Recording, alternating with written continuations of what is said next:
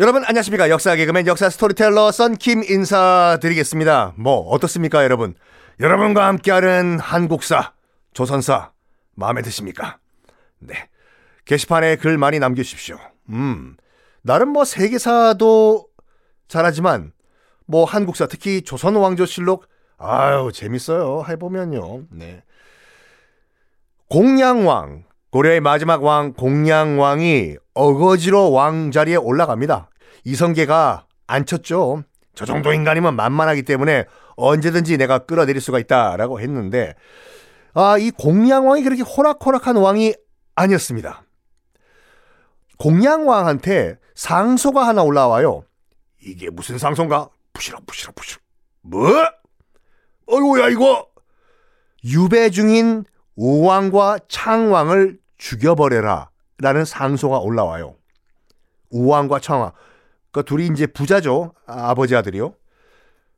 근데 여, 물어봐요. 이제 공양왕이 이제 옆에 이성기한테 이복의 이시중. 여기서 시중은 아, 고려의 국무총리급이라고 말씀드렸죠. 이복의 국무총리, 즉 시중. 이거 어떻게 해야 되겠소? 그랬더니 이성기가 뭐라고 했냐면 전하, 굳이 뭐 죽일 필요까지는 있겠습니까? 하고 이성계 말려요. 하지만 공양왕은 신속하게 두 왕을 휙휙 처단해버리거든요. 요즘 뭐 K본부의 이방원 드라마 많이들 보신다고 하는데 지금 이 방송 나가고 있는 요 시점이 딱 그때쯤 에피소드일 거예요. 아버지! 흉! 아들아! 흉! 두 왕을 날려버리는데 아, 아버지 우왕은 그렇다고 치더라도 아들 창왕 이제 겨우 9살, 10살짜리 애를요, 뭘 안다고 그 9살, 10살짜리 창왕도 참수를 해버립니다. 이게요, 일단 이성계는 말리려고 했어요. 굳이 우왕과 창왕을 지금 죽일 필요가 있냐. 근데 이성계의 의도와는 달리 공양왕은 신속하게 원래 상소대로 처단하라! 고려의 민심 급격하게 나빠지죠. 그러면 비난의 화살은 공양왕한테 갈까요? 이성계한테 갈까요? 당연히 민심의 이런 비난 화살은 이성계한테 가겠죠. 야야야 공양왕이 또, 또 허수의 와비가 저 얼마나 마음이 아팠을까? 그냥 도장만 씌는 허수아비 왕인데 말이야.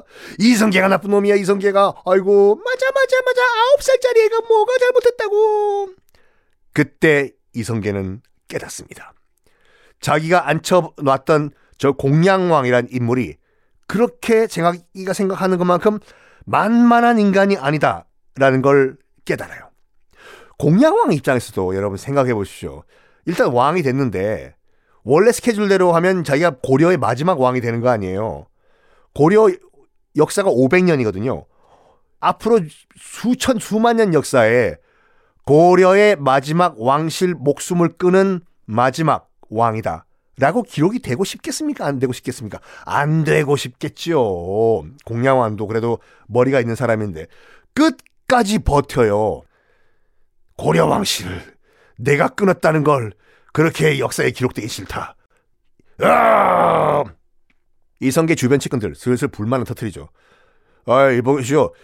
이시종 아니 이장군 아 이성계 씨 아니 왜 빨리 왕 끌어내려 아 이거 허수아 비 왕가 앉혀놔서 뭐예요 끌어내리고 빨리 우리 이, 이시중 이장군 이성계 씨 빨리 왕이 올라요 이 소리를 듣고 깜짝 놀란 사람이 하나 있습니다. 누구냐면 바로 고려 최고의 학자이자 가장 많은 존경을 받는 정몽주. 포은 정몽주가 뭐라고? 왕을 끌어내리겠다고? 깜짝 놀라요. 정몽주가요, 뭐 이때 갑자기 등장하는 것이 아니라 원래 이성계와 best friend예요. 함경도, 함경도 출신의 무장, 개경에 처음 왔을 때부터 이름 모를 장군일 때부터 밑에 이제 부장으로 일했어요. 그러니까 이성계가 사수, 정몽주가 부사수 이런 식으로 평생을 전쟁터에서 함께했던 전우이자 당대 최고의 학자, best friend예요. 이성계 입장에서 봤을 땐, 어이 몽주, 어이 성계, 하이파이브. 그런데 이 정몽주는 이성계의 이런 모습에 크게 실망합니다. 물어봐요. 일시 좀 계신가? 뜨그등. 아하, 정몽주 선생 나셨소. 앉으시오. 이보게 이시중. 아니 고려 안에서 개혁을 하면 되지 않나? 굳이 왜 멀쩡한 왕조를 무너뜨리고 새 왕조를 세우려고 하시나? 이시중.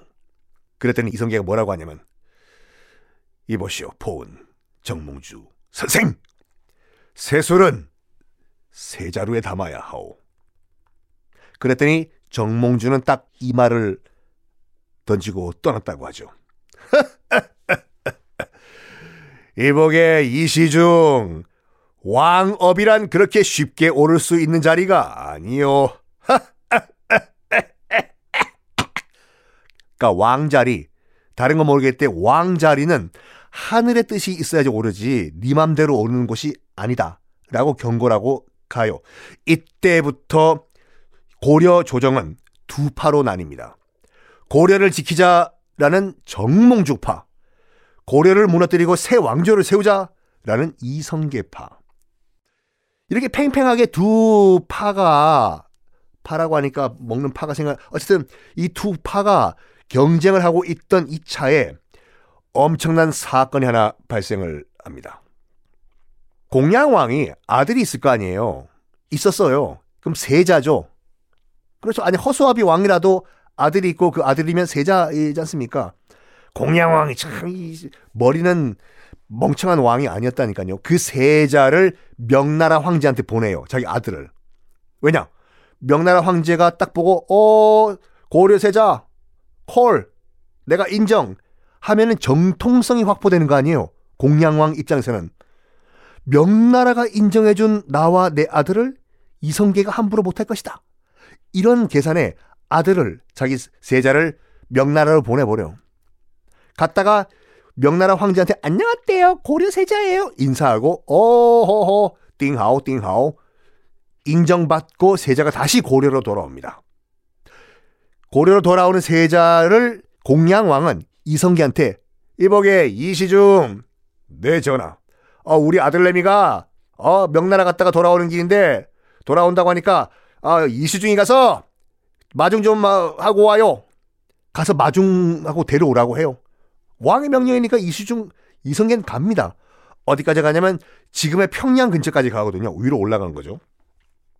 근데 그때가 봄이었어요. 날씨가 좋고 찍찍찍 치지베베 치지베베 치지베베 꼭꼭꼭꼭꼭꼭꼭꼭꼭 모든 동실무들이 겨울잠을 자다가 나온 상태이기 때문에 얼마나 날씨가 좋고 사냥감이 많지 않습니까? 원래 무장 출신이었던 이성계.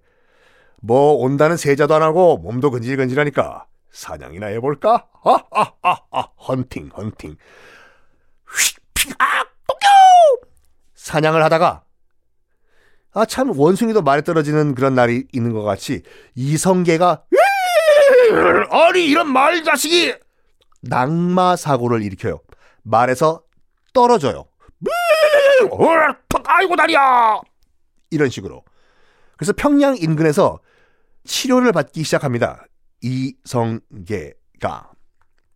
그런데, 그런데 이 소식을 개경에 있던 정몽주와 그의 일파들이 소식을 들은 거예요.